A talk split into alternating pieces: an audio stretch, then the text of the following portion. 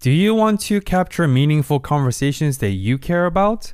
Spotify for Podcasters allows you to make a podcast super effortlessly, distribute it automatically everywhere, completely free, and even earn money doing it. Did I say free while making money? What happened to capitalism? Use your phone or computer, hit press record, upload, and start creating today. You can also monetize your podcast super effortlessly through features like ads and subscriptions through the platform. If you have been following the Discover More journey, you know that I've been using Spotify for Podcasters since 2020. Download the Spotify for Podcasters app or go to spotify.com slash podcasters. Spotify.com slash podcasters to start creating immediately.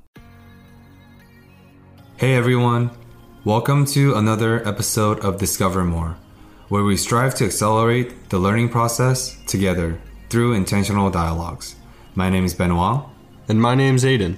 This podcast was built on the foundation of approachable guests, synthesized experiences, and relatable lessons that will help you grow throughout your journey.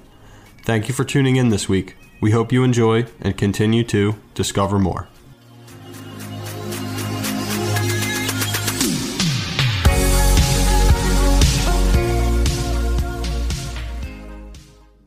Good morning, everyone. We hope you all had a healthy and relaxing weekend.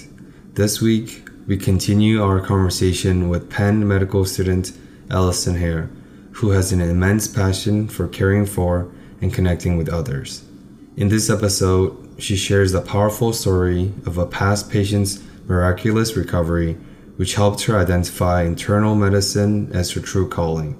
Additionally, she provides insightful advice for new medical students which is arguably applicable to anyone adventuring down a new path. This portion of the episode evolves into an enlightening conversation around exploration, self discovery, and the balance of intention and surrender. Lastly, we dive into the importance of examining personal motivations, reframing situations, and ultimately starting with why. We'd really appreciate if you could leave us a rating and a review on Apple Podcasts as it really helps the podcast grow. We hope you enjoyed this episode of Discover More with us and Allison Hare. Thank you.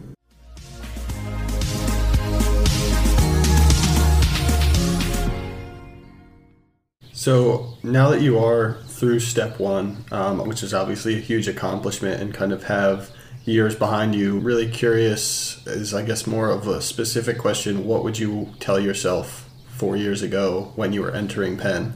Something maybe reflect something that you've realized with reflection, or something that really changed the way you look about med school, or even what was going to be expected. But I'd really be curious as to share your words of wisdom on the other side of step one for you on day one. Yeah, that's a good question.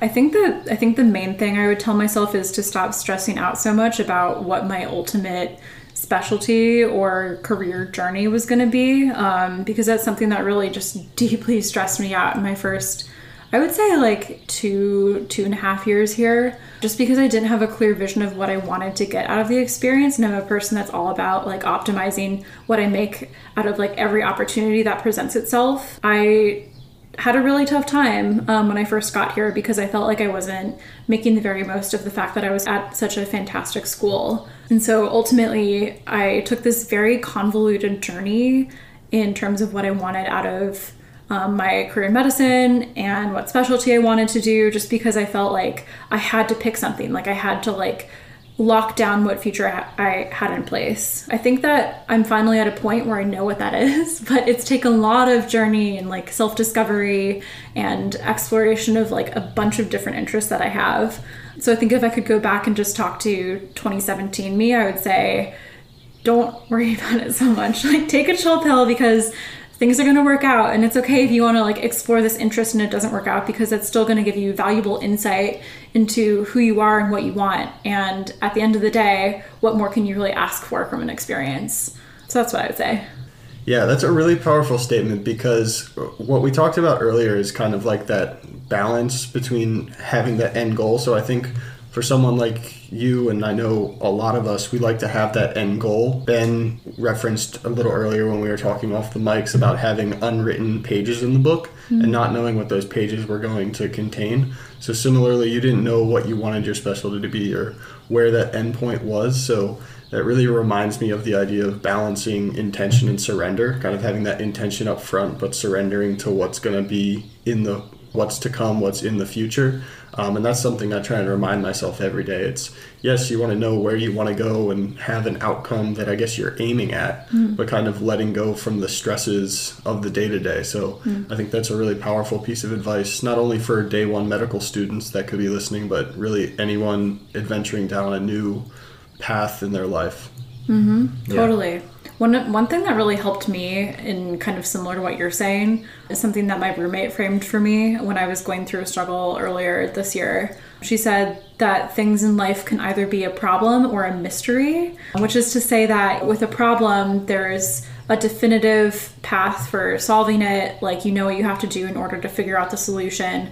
But with a mystery, there's a lot of ambiguity and you don't know necessarily like what you need to do in order to resolve it, right? For people like me who are very type A in a lot of ways, always like to take an action approach to issues that come up in your life and you try and try and try to come up with a solution to those problems even when given your current like situation in life like that solution may not exist and a helpful sort of like reframing activity that I found is to frame these things as mystery because there's not always that readily available solution. And you just have to be comfortable with the ambiguity and say, it's okay that the solution doesn't exist right now because I know that ultimately it will come up and I'll know what the right answer is. And that's just something that future me will have to figure out.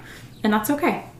Yeah, and I think it's like the idea of like hero's journey or adventure, where if you always know what adventure is ahead, it's not adventure. Yeah. It's a script that you're going through. It's a movie. It's a predetermined transcript you're going through, which takes away the fun of it.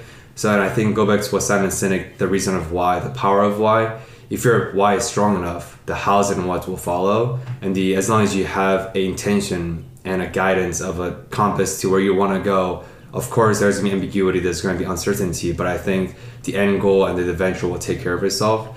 And I share that because I'm in a life where I will be transitioning out of my policy work into potential hard pivot into clinical psychology because I fell in love with the mental health. I fell in love with the power and the impact of mental health on my clients and the, the people who have less opportunities than most people. And the problem was that the more I research, the realize I only took one psychology class in undergraduate, like I told you guys, and to have a PhD or PsyD in clinical psychology, it's a doctorate program. So it's obviously extremely advanced in psychology. So that means I have to take like six to eight prereqs to even qualify to apply for a program, which may make it like a, a lengthy process. But of course, there's a lot of uncertainty in that, and uncertainty always makes people with type A personalities very nervous because mm-hmm. we're very driven by actions, like we alluded to earlier, and we're very driven by certainty because for us, as long as we put down the work and we pre- like with preparation, we can diminish and conquer uncertainty. But in this sense, a lot of times life gives you uncertainties, and you can never overcome life. Hmm. So, however, for me, I know that if I were to decide on that pivotal moment, I think if my why is big enough, if I really want to become that provider of experience for my patients, for my clients, I know my why will conquer my hows and whats, and I'll have the work ethics, I'll have the resources to eventually take those courses to eventually apply for a PhD program. So I thought what you said was super, super relevant, and what Aiden talked about, not just to first year medical students, but for people of our age and, and mm-hmm. people of all ages, where you will face different pivot moments in your life and you will face different chapters with unwritten unscripted pages like what mm-hmm. i'm going through right now and i think that like you talked about is a mystery mm-hmm. but it's not a problem because now you have the opportunity to write what you want Yeah. to write your own history as cliche and cheesy as that sounds you know Yeah. And with that i want to transition into the specialty realm. And from our conversations and from my conversation with my girlfriend becky a lot of medical students it seems who are very highly functional. You tend to gravitate towards the surgery realm, where because surgery is perceived as extremely prestigious, uh, I think there's a higher pay association to that, and then there's a lot of perception to the surgery realm. And I would love to know about your decision making you told your day one medical students yourself of just let go of your stresses, let go of the mm-hmm. stressors, and just trust the process in mm-hmm. terms of the specialty, whatever. The reason why I ask about your specialty and the decision making process because my girlfriend she also went through a, a lot of struggle and a lot of adversity in terms of picking what she wants for specialty because both are in the same year and then decisions are in the corner. So she went into with the mindset of she wants to become a plastic surgeon, and she, she thought plastic surgery was what she wanted, and that gave her fulfillment. Of course, you have to do crazy twenty four hour shifts, and then I think on surgery rotation, it's like every three days, and you have to do a twenty four hour shift every three days for her program. And she was stressed out a lot, right? But she's like, this is what I want because of the prestige, because of the validation and the recognition from everyone, from the world, externally and internally from the school. But ultimately, after a long time, she decided to give up that path. Every time after at the end of rotation, you get ranked by your uh, attendee, which is your doctor. Then there's rank of like high pass and honors. And she gave the most effort she's ever been in all of her rotations, and she needed honors, right? Which is going to help add it to her chance of for plastic surgery. And she received high pass, which is not honors. And then she would check in with her attendee, the doctor, every three days, like, hey, what can I do to improve? I want to commit to surgery, so I need a lot of feedback. The doctor would just shrug it off and just like send her off. She's like, oh, you're doing great, Becky. There's nothing else to add. After a month of doing that, Becky was like, okay, she got this false sense of expectation because she's like, okay, my doctor's telling me I'm doing good, so I must be doing fine. And when she finally got the evaluation, she got high pass. A lot of people uh, could get high pass even with minimum effort, which is why it's very skewed in a sense. So that really put her in a very like crisis mode, and she was very down mentally because that's like one thing she needed. And then on top of research, whatever, and that recognition would help a lot, which forced her to be more internally reflective. And she realized her personality was diverging from what she wanted to become and she was becoming the type of version the type of self that she didn't want to be. And as a medical student you're quote unquote on the bottom of the totem pole in hospital because you're still a student. But on the weird side you're also on the top of the totem pole because you're going to be a future doctor right? And she found herself started to look down on auto medical students who's doing different rotation that's not surgery. And she found herself talking down to nurses you know she found herself this false level of superiority. She's just like oh i'm a plastic surgeon. I'm a medical student. I will become a surgeon in the future.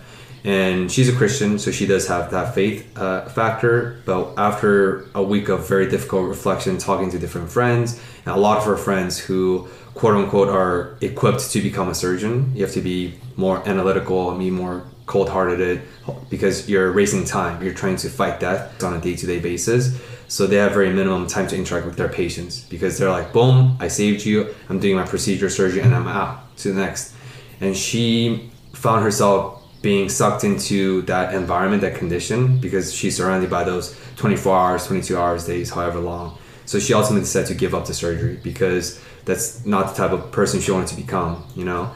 And i know that's a very common thread in a lot of uh, medical students. And to you, earlier you told us about how much of a caregiving provider experience you wanted to provide. That's the reason why you, after music, you chose medicine because you want to become the experience provider. You want to provide for your, patients to connect on that level.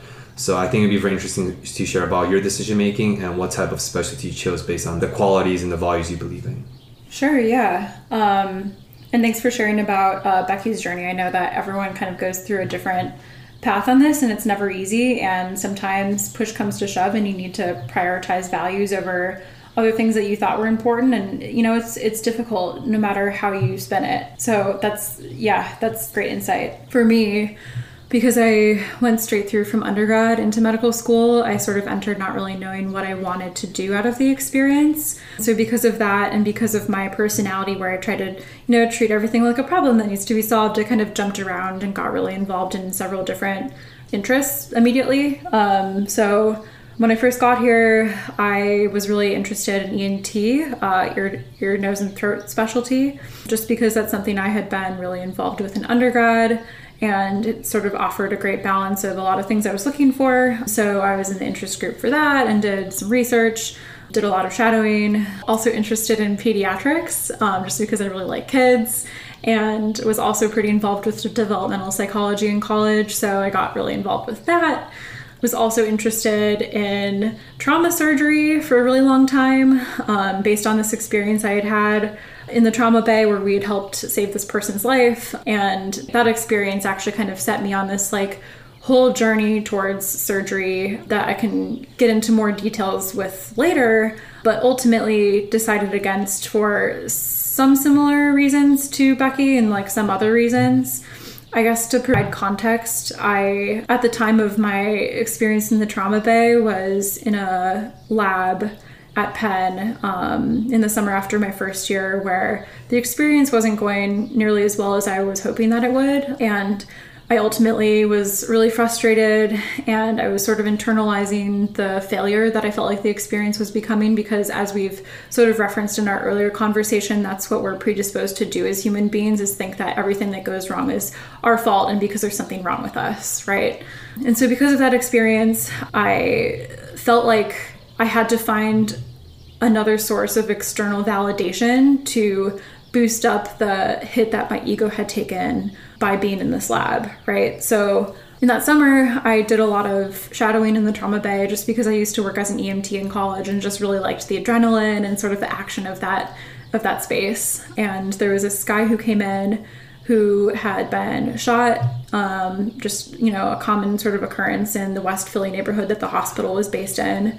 And, you know, it was my first time in the trauma bay and had never taken care of people who had been shot in the rural Wisconsin EMS station that I worked at. Um, so I was like, oh my God, like, what do I do? But the surgeons that I was working with determined that the artery that had been transected by this bullet actually could be surgically repaired.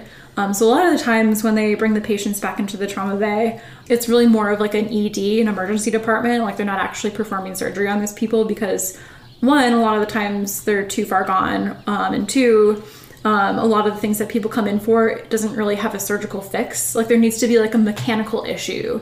So for this patient, it was like, okay, this artery has been just like transected. In order for him to not bleed out, we need to like repair it, right? So I was a first year in med school, uh, fresh to this whole thing, and they're like, come on, like, let's go. Like, we need to go to the OR stat. So I like put on scrubs and they're like scrub in like you're gonna help. And I'm like oh my god what's happening? It's like 2 a.m on a friday night like i just i was still there for whatever reason. And so i'd never like scrubbed in before. Scrubbing in is where you like clean your hands super super well so that you can go into the or and put on the gloves and all the surgical whatever so that you can like help with the surgery. And so i like scrubbed in. I like so like a nurse helped me. I figured it, figured it out. Um, and then i went in and you know it was this like frantic situation but obviously, you know, the trauma surgeons were used to it and just absolutely amazing at their jobs. And within the hour had repaired this person's artery that had been damaged by the gunshot. And ultimately he ended up living. He was saved by the surgery that i had like helped with which you know like my obviously like my involvement was like super limited as a first year med student. Like i helped like hold things. Like i was not the person that saved this person's life. But just you know having that experience in this sea of negativity that i had surrounded myself with in the lab that i was working at in the time was such a night and day experience to everything else that i was just like so immediately drawn to trauma surgery in particular. And i was like wow like this gave me a huge ego boost. Like I walked out of that hospital at 4 a.m. just feeling like a million bucks. I'm like, wow, I can do anything. Which is maybe not like the best takeaway, but that's what I took away from it. And that happened. I got super involved in the world of trauma surgery and, you know, worked on some papers. I would, whenever I had like a free Friday or Saturday night, because that's when all the action is, as they say, I would go into the trauma bay and just help out because I just thought it was the coolest thing, like so much fun. So I did that for a really long time. And then this past year was my year of clinical rotations. And so I did three months of surgery as a part of that. And at the time, um, I was going through a really challenging breakup and just like really struggling. And I would go into the hospital at like 4:30 every day, um, help out with you know a bunch of surgeries. And don't get me wrong, like it was so cool. It was honestly like the coolest thing I'll probably ever do. I got to scrub in and like use this Da Vinci robotic surgical system where you operate remotely from a console and you actually get to like use the little arms like a video game almost to operate within a person's body through all these different mechanical arms. And it was just like so interesting. I never, you know, in a million years thought that I would have been able to do that, but I was. And every day I would go and I was like so excited. But I think because I was, you know, struggling in this other, you know, more personal capacity of my life, I was still deeply unhappy. It wasn't enough. And I was doing the coolest thing I ever thought I would be able to do, and it still wasn't enough. Like, it wasn't meaningful. In that moment, in that rotation, I really had to evaluate why am I doing this? Like, what do I want to get out of this experience that is like this career in medicine? Like, what is most important to me? Because clearly, this isn't doing the trick. Like, I'm absolutely miserable. And so, you know, I was sitting in my bed one night and I was just like, I need to figure out like why do I want to do surgery? Like what what is in it for me? If I if I do this specialty, I have to give up 7 years of my life to do a surgical residency. And after that, like I may not even have the guarantee that I'll have more free time because as an attending surgeon, like you don't really get the power to say this is what my schedule should be because you have to go in at all hours of the day, especially as a trauma surgeon. Like you need to be on call. You need to be there at that 3 a.m. call where someone's shot and you're the only one that knows how to operate and save them. Like you can't not do that. And personally, like I've always really wanted a family. I've always wanted to be there for my kids. I've really valued the things that I do outside of the hospital. Clearly, like I love music, I love traveling, I love, I love everything about life, and I, I can't. In that moment, I couldn't justify to myself giving up all of that just to have this like really you know amazing job, but one that in the moment like as a brand new student still wasn't getting me through the really difficult emotional endeavors that I was going through at the time. So I sat down and I was like, okay, I really need to explore what my actual motivations for this are because so far all it's been is wow, like this is really dope field. Like it's really cool. I'm really excited I'm here, but like that's not necessarily enough to get you through an entire lifetime of sacrifice to do that type of work, right? So I was sitting there and I'm like, you know, like this is actually really similar to the time that I decided to do medicine rather than music. Just to like paint the picture, like when I had made that decision to switch to medicine as a 12th grader, I was operating from a point of an ego deficit where I had just been told that I wasn't good enough at the cello to pursue that as a professional endeavor. And I was like, well, I need to do something that makes me feel like I'm not a failure. What could I possibly do that you know, everyone would look at me and tell me that I'm a success. Um, and for me at the time, that answer was medicine. And like I've, you know, told you guys, it ultimately became something that I really truly valued and like loved to my core. But initially, it was a decision made from a place of insecurity and a place of needing that source of external validation. And in reflecting on that, and also in reflecting on the mental space from which I had originally decided that I wanted to become a surgeon, which was working in that lab in the summer after my first year and just really feeling like a complete failure. I wanted that external validation of, yes, like I can do something that saves people's lives every single day and people will revere me as some form of God, right? Like that's honestly how I viewed the trauma surgeons I had operated with. Like they were gods to me. They had just saved this person's life. And kind of like what you were saying, Benoit, earlier about Becky's experience with surgery, there is a lot of you know, sort of deference made to them in the hospital, even though it's not necessarily true or founded or the best way to view specialties as a hierarchy because I, I don't think they are and they shouldn't be. In my mind, I did kind of view surgeons and in particular trauma surgeons at the top of this like mental pyramid that I had created for myself. And I was like, well, you know, if I'm not good enough to be in this basic science lab, then if I become a surgeon, there's no way that any of these people could possibly view me as a failure because I've made it to like what I viewed as the top. So this all sort of came to me that one night. I think it was like last June. I was like, oh my God, like, what? I can now finally clearly see my motivation for these major decisions that I've made in life. And even though a lot has happened from the time that I was a senior in high school to the time that I'm, you know, now making this decision for what specialty I want to do, I'm almost the same exact person that's dealing with the same flaw that made me go into medicine in the first place. And it was almost like a switch had flipped. One moment, I definitely wanted to go into surgery despite all the sacrifices that I would have to make in order to do so. And the next moment, I just like let it go. I was like, it's not worth it. I love so much about what life has to offer, and I know that so many positive things are coming my way. I can't possibly do surgery after this, especially now that I have had the insight that, you know, I made it from a place of insecurity, not one from like, this is truly what my passion is, right? So I had that moment and then I thought about psychiatry for a while because I, like Benoit, I'm really interested in mental health. Had a couple experiences with that, made me realize it probably wasn't the best fit for what I wanted to get out of my career. I then did a month on emergency medicine. It was just like an incredible experience. I've mentioned I love the adrenaline rushes uh, that that sort of environment can, can provide. So obviously, you know, that was really a great fit. And I finished off all of my rotations with two months of internal medicine and just happened to get paired with this like incredible mentor. He is an internal medicine hospitalist and was such an intentional teacher and mentor and patient advocate. I really, really look up to him and I aspire to be like him in my ultimate career one day. But the reason why I share is because he sat me down on one of the first few days of my rotation just to talk to me about what I wanted out of my life and where I saw myself going with my career specialty. And he really wanted to explore my motivations for wanting to enter emergency medicine, which was what I thought I wanted to do at the time. You know, emergency medicine has a lot to offer. It's a badass specialty. You get um, shift work, so you work eight hours at a time, and you could kind of select your schedule to fit into like whatever your life circumstances. You get to deal with every type of patient. You get to do cool procedures. Like I could just go on and on. But the one thing you don't have is continuity um, between patients. Like you are not anyone's doctor because you're everyone's doctor.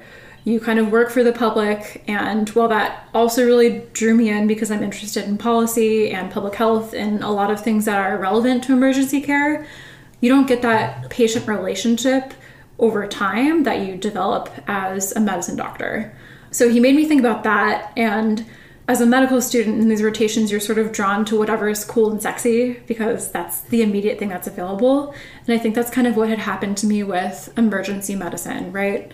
But something that had happened just prior to my like being sat down by this attending was um, I was on this rotation uh, where I took care of a patient that I really like, really truly just bonded with, like a patient that I'd never bonded with before.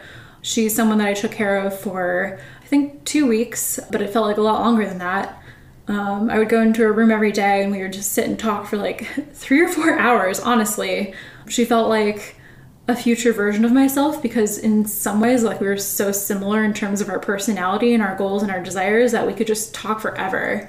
And she was really sick, like really, really sick. She got worse and worse as I took care of her. And by nature of the way that the clinical rotations works, is that you have two to four weeks on a given service and then you have to rotate off and do something else. So she was still admitted by the time I left. You know, I would still like bring her like the best coffee in the hospital where I would get it from the emergency room every day and like bring it up, but like I had to leave. Um, and like I was no longer the one that was her primary caregiver. So that really sucked. But, you know, I, I would still go see her and like she kept getting sicker.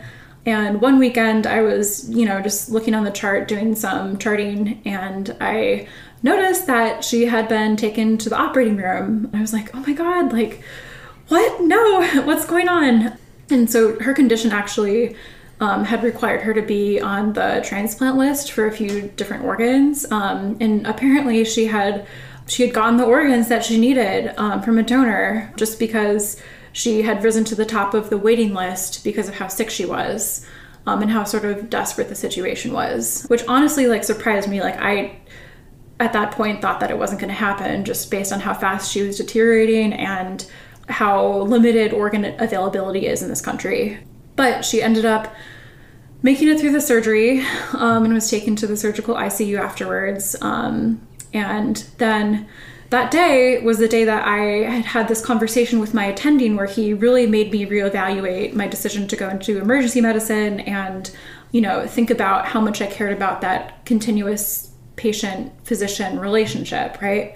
Like he really provided me with clarity on that. Um, but I was still a little unsure. So I kid you not, like immediately right after that conversation, I was like, okay, I'm gonna go visit my patient in the ICU to just check up on her. So I went and I like walk into the little ICU room um, and I see her and she's in this like enormous bed that's surrounded by like what looks like a million different machines that are keeping her alive, like a different, like like 50 different like drains and um, lines and like a breathing machine that was breathing for her because after such an extensive surgery, you can't do that for yourself. And she just like looked really bad, like really sick. Um, it looked like she was asleep. So I started introducing myself to the people in the room, um, her nurse, and this like woman that I'd never seen before. And as soon as I started talking, I was just like, "Hey, I'm Allison. Like, I'm, I'm the med student that was taking care of her." This patient's eyes snapped open and she like sees me and she like beckons over with her hand she's like come come like come to my bed and i was like oh my god what? Like she's awake what's happening? Um so i went over and she just she like she grabbed my hands. And i just i like i start bawling. Like i'm just so overcome with emotion and seeing her and like seeing that she's alive and that she's made it through this surgery and that you know she's so happy to see me and that she's so touched that like i'm there and like I'm touched that I like it, just the whole thing was honestly like the most profound emotional experience I think I've ever had. Like to this day, I I don't know if I'm ever going to have that again. Like that was just this unreal moment. And you know, obviously not the most professional thing for me to be like crying in a patient room, but hey, like med school gets to the best of us, I guess. So the other woman in her room was actually her daughter. And as soon as she found out who I was, she said, Oh my God, like you're Allison? uh, you're all that she could talk about before she went into the operating room. And I just, oh my God, that really made me lose it. I was like, wow, how honored do I feel to be in a position to like take care of this human being who has such a endless capacity to love and just even in her sickest state appreciate the fact that I came to see her, which is such a small thing, you know? So that was another one of those moments where it was like a switch had flipped. Like in that moment, I knew that I couldn't give up on what that patient physician relationship had to offer because to me, there's no more fulfilling feeling than having that connection with someone else, like that real human connection, and knowing that you can be there for them and serve them as their doctor, right? Like that is the most important feeling that I think I've ever felt. And like that feeling of tapping into something that's greater than myself really made me realized that emergency medicine, while cool and sexy and like fast paced, probably wasn't going to be the ultimate fulfilling thing for me to do. So I remember after that, I like left her room and I got myself together in a bathroom and I was like, all right, well, I guess I'm an internal medicine doctor. and that's what I'm going to do. So yeah, so at this point, I'm obviously not done with medical school and I still have a few more rotations and like clinical electives to do and my year out and all of that, but I think I think that's kind of what's in store for me. And as far as that patient goes, she's still doing really well, actually, even though she'd almost died. We met up for coffee a, couple weeks ago, and she's doing really great. And I'm just so grateful, like I said, to be in the position that I am, so that I can meet people like her and take care of her and just feel like I've found my calling. Because that's honestly like not BSing you guys, like that's how I feel. Like I, I just, I've connected with this like flow of purpose and it's the best feeling in the world and it makes all of this struggle worth it. Like every long night of studying every like time that i've been sitting in a lecture hall and i don't want to be there every time that i'm pimped by an attendee and i just feel like horrible about myself afterwards it just it doesn't matter because i found something greater and that's all there is to it. Thanks for sharing allison. That was such an emotional and powerful story that you shared for both of us and for the audiences. And I just want to quickly describe the emotional state you displayed because I think it takes a level of audacity, a level of courageousness, a level of humility to share that and to display the level of vulnerability in public on the mic, right? And as you were sharing that, I could see the tears forming up in your eyes, which made both of us teary. And it's such like a powerful story because it exactly alludes to and describes the type of person you are, right? You're not in this prestigious hospital, medical, medicine field because of the prestige, because of the money, but rather the experience, rather the patience, rather the advocacy that you're so passionate about.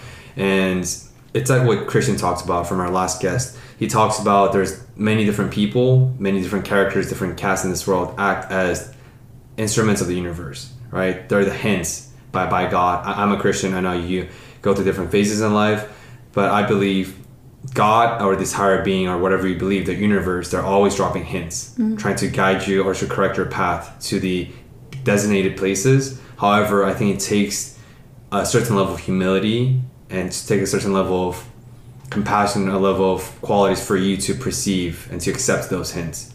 And just because he is dropping hints doesn't mean you can always pick it up. But it looks like everything, all the sequences and all those moments happen perfectly just the way they're meant to be. Like divine intervention, like we talked about, where you were struggling internally because you weren't sure where you wanted to go because you dedicate so much effort and your time and your life and everything in between to this surgery because you got this constant high from trauma surgery, from this adrenaline, all this fast paced energy.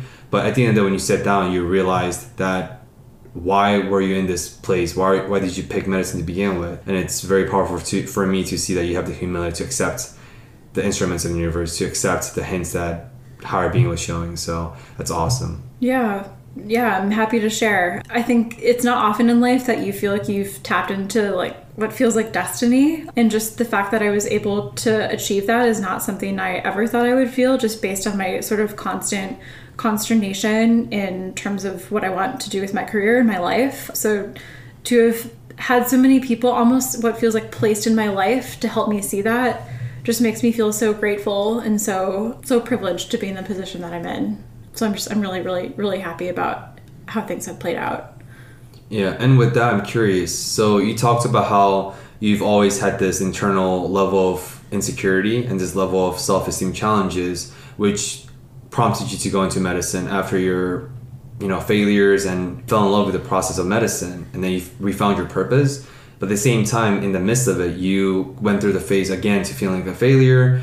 But i'm curious to like a where is that level of insecurity coming from? And i know it's a very meta and difficult decision that we're all asking to ourselves because i think it is a lifelong journey that we have to continue to put in the effort of putting the intention trying to uncover that like why are we feeling insecure and it's a very difficult field to talk about. And B, since the epiphany, since the profound moment you had with that patient, how did that affect your level of insecurity? Like, A, did it alter how you felt about yourself? Because now it's no longer external validation, but internally, you truly found your calling, your mm-hmm. destiny, as you mm-hmm. called it. Mm-hmm. So I would love for you to kind of walk us through your process, your mind, and that has impacted you overall. Yeah, sure. I mean, yeah, I think that the concept of self identity and worth is something that despite whatever someone says like everyone has those questions at some time at certain times in their life.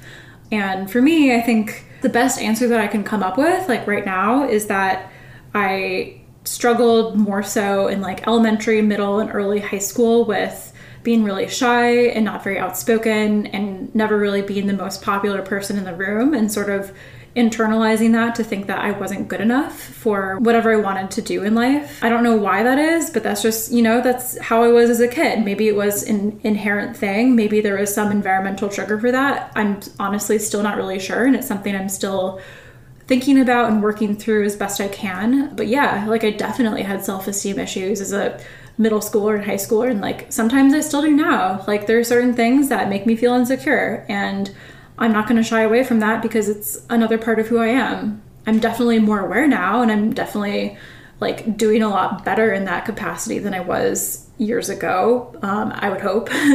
but yeah, no, it's definitely something I've struggled with. And I think for me, um, part of the reason why I had these sort of like moments of crisis when it came to my career and why I think those were so intimately linked to my self esteem is because it was a lot easier for me to use my career aspirations as um, sort of like a replacement for my self esteem, if that makes sense. So, because I knew that, or like I had an inkling that I would be successful in like X, Y, or Z professionally, it made more sense for me to use that as a form of self esteem than like an actual basis of a self esteem, right? So, because I'm so like quote unquote good at the cello, I can use that as like as an alternate for an actual self-esteem. But when that sort of when the floor fell out from underneath me with that i was left with nothing right? Like i had nothing to sort of fall back on. Um, and the same thing with the specialty that i was interested in at the time when i you know became interested in surgery. Like same thing there because i had sort of like used this extrinsic force of validation as a replacement for my self esteem, I didn't have anything to fall back on when things didn't go the way I wanted them to. And so, in, in, those situations, I think it was more of an external, circumstantial reason for why I was feeling so insecure. But, like, I think the same principle applies. Like, I didn't allow myself the actual feelings of self worth to be okay with whatever happened even if I failed because I was such a perfectionist I like had not allowed myself that capacity. To answer the second part of your question about, you know, after my experiences over the past year and sort of having more clarity on my own motivations and desires and like why I want to do the things that I want to do in life and in my career, I think that understanding myself better and also going through so many moments of failure throughout clerkship year in general because they're going to come like no matter how good you are like you're still going to have days where you feel like a total pile of garbage at the end i think i've almost been forced into a position where i need to form that like internal base of self-worth that you know despite anything that happens like even if this doesn't go the way that i want it to go i'm still going to feel like i'm a good person at the end of the day and that i'm worthy of love and of good things in life because ultimately every human being is worth that. And if I believe this, then I should also believe it for myself, right? Because I'm a human being and I deserve the same love that everyone else on this planet deserves. So I've had to be a lot kinder to myself and like give myself a little more credit and just, you know, learn how to listen to all the people telling me that I am doing what I should be doing and that, you know, they think I'm going to be a great doctor because you know, for the longest time, I was my own harshest critic, and I think a lot of perfectionists will be able to relate. To allude back to the beginning part of our conversation, you internalize all the things that you do wrong and you attribute all your successes to things that are external to yourself. Um, but I've really needed to take a good, hard look at that and think, how am I doing things great? And like, what what am I bringing to the table that makes me and is going to make me a fantastic doctor or engineer or accountant or like whatever it is that you are like you just you need to you need to give yourself that space to be excellent because I, I, think internally everyone has that. Like everyone has the thing that makes them unique and special but they just need to allow themselves to be able to like accept that and believe it and show it off because that's what we should do as people that are kind to ourselves. I think that's one of the biggest not necessarily issues, but I guess topics that I kind of you can note from afar across industries, across professions, but it's really that idea of security and worthiness because, like you said, it comes from the inside. I think insecurity is something that is so prevalent, something I've specifically struggled with a lot, and I think is almost inherent to the human condition. But it's once you realize that security comes from within rather than externally, because mm-hmm when you're comparing yourself to others, there's the saying, comparison's the thief of joy, or even expectation can ruin all actual circumstances. But it's when you look inward and, to what you said, get clear on your values, clear on your motivations, that's where the security comes. Because no matter what the external world throws at you, right, you can know who you are, what you want to do. And I think that's where the power really is. I think you hit it on the head. Everyone on this earth is worthy is worthy of love and really should know that and carry that out in their day to day because it's painful to watch the potential that goes untapped. You know, mm. there's so many gifted people that you can see just not maximize their potential and I think that's personally I'm really curious as to your thoughts on this, but it's almost mm-hmm. been a perspective shift away from an insecurity, but into a fear of not realizing potential. I think mm. the three of us here are so grateful for this life here and know that there are so many incredible things out there. It's like a worry of not taking advantage of every amazing opportunity and like learning every lesson. So that's just was like a remarkable almost like you said like pivot or like mm. nail on the head switch of the way i viewed insecurity. Sure there's certain situations that i'm still uncomfortable with and it's obviously always going to be a process. Yeah. But now that fear is almost completely different of not taking advantage of everything is that something you've considered or even thought through? Oh definitely. Like now that you've seen the light of how much there is to offer you're like wait am i not even making the most of that? Yeah no mm-hmm. it's it's like a paralysis thing. Yeah i have definitely been through that and i think when I first got to Penn, my fear of like not making the very most of like that specific great opportunity forced me into all these ridiculous like you know joining every single interest group whatever. So yeah no i've definitely been through that. But for me i think i finally did start getting the most out of my experiences when i stopped being so afraid right? Mm-hmm. like it was once i was no longer trying to kind of force it that the experiences came to me and that I got the sort of insight that I needed in order to make the most of the experience. So I know it's a lot easier said than done, but like in that situation, the advice I would give is like to stop caring so much and to stop trying to force things. Because if they're not meant to be, then they're not going to happen. And you can't force something that's not a good fit or like something that you're not going to learn, you know? Absolutely. That's just advice that I would at least give to myself in my past in my past year. Appreciate it. Very Yeah. well said. Yeah, and I think everyone, such as you and such a lot of people in this service provider, healthcare, social service field, like burning out is so prevalent because, especially as competent as high achieving as you are, you always extend the grace and the care and the love to other people, but you often forget to extend that grace of love to yourself, right? Especially you're so consumed by this insane schedule and you're always working, working, working, and you don't really have time to think for yourself, to reflect, and to extend that love. So hmm. it's awesome that you came to that realization.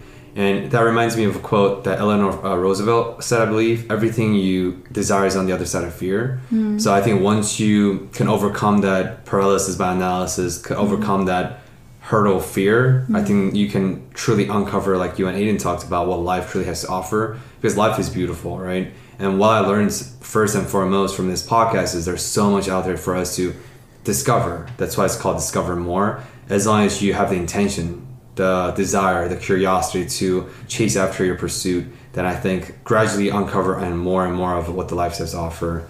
And yeah, so it's uh, thanks for sharing. And it's I think it's very powerful that it's a reminder that we all have to tell ourselves always, always accept the lows, but mm-hmm. focus on the highs. Mm-hmm. Because sure, luck and chances are a part of life, you know, circumstances. But at the end of the day, give yourself some credit because you obviously came to this far in this journey, wherever that journey is, for a reason. Yeah, yeah, you're doing your best, and that's all you can ask of yourself.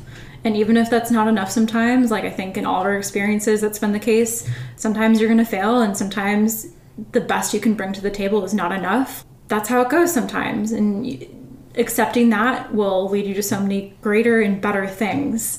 And just like having that security and knowing that, like, no matter what happens, you're good enough, that will take you through any failure in life. And I think that's a lesson that everyone will probably learn at some point, or at least I did. Yeah, so well said, Allison. I think it's a reminder that we can all use from day to day because life inevitably gets challenging, and that belief, I think, is the thing that always will get us through. So, as we're coming to wrap up, I really want to acknowledge you for the insight and vulnerability that you brought to this table. It was one of hands down the most emotional and profound conversations we've had. So we really want to just thank you for bringing your full heart and full self to this conversation. It's been an absolute pleasure. yeah, of course. It was my pleasure to be here. This was really great. And I, I love talking about these things. So I'm really happy to have had the outlet to sort of share my story. And, you know, I hope that my clarity and my journey and my motivations will help someone out there listening who may be going through similar struggles because more people are probably going through what you're going through than you know. And I certainly am no exception. And hopefully next time we see you, Allison, you would have the MD title after Allison Hare MD. So, and yeah, without a shadow of a doubt, we both believe and truly believe that you will become a phenomenal doctor that who actually cares, will actually advocate for the patients. So, thank you for your time on this cold, windy afternoon, and good luck with the next interview of your life. Thanks. Thank you for listening to another episode of Discover More.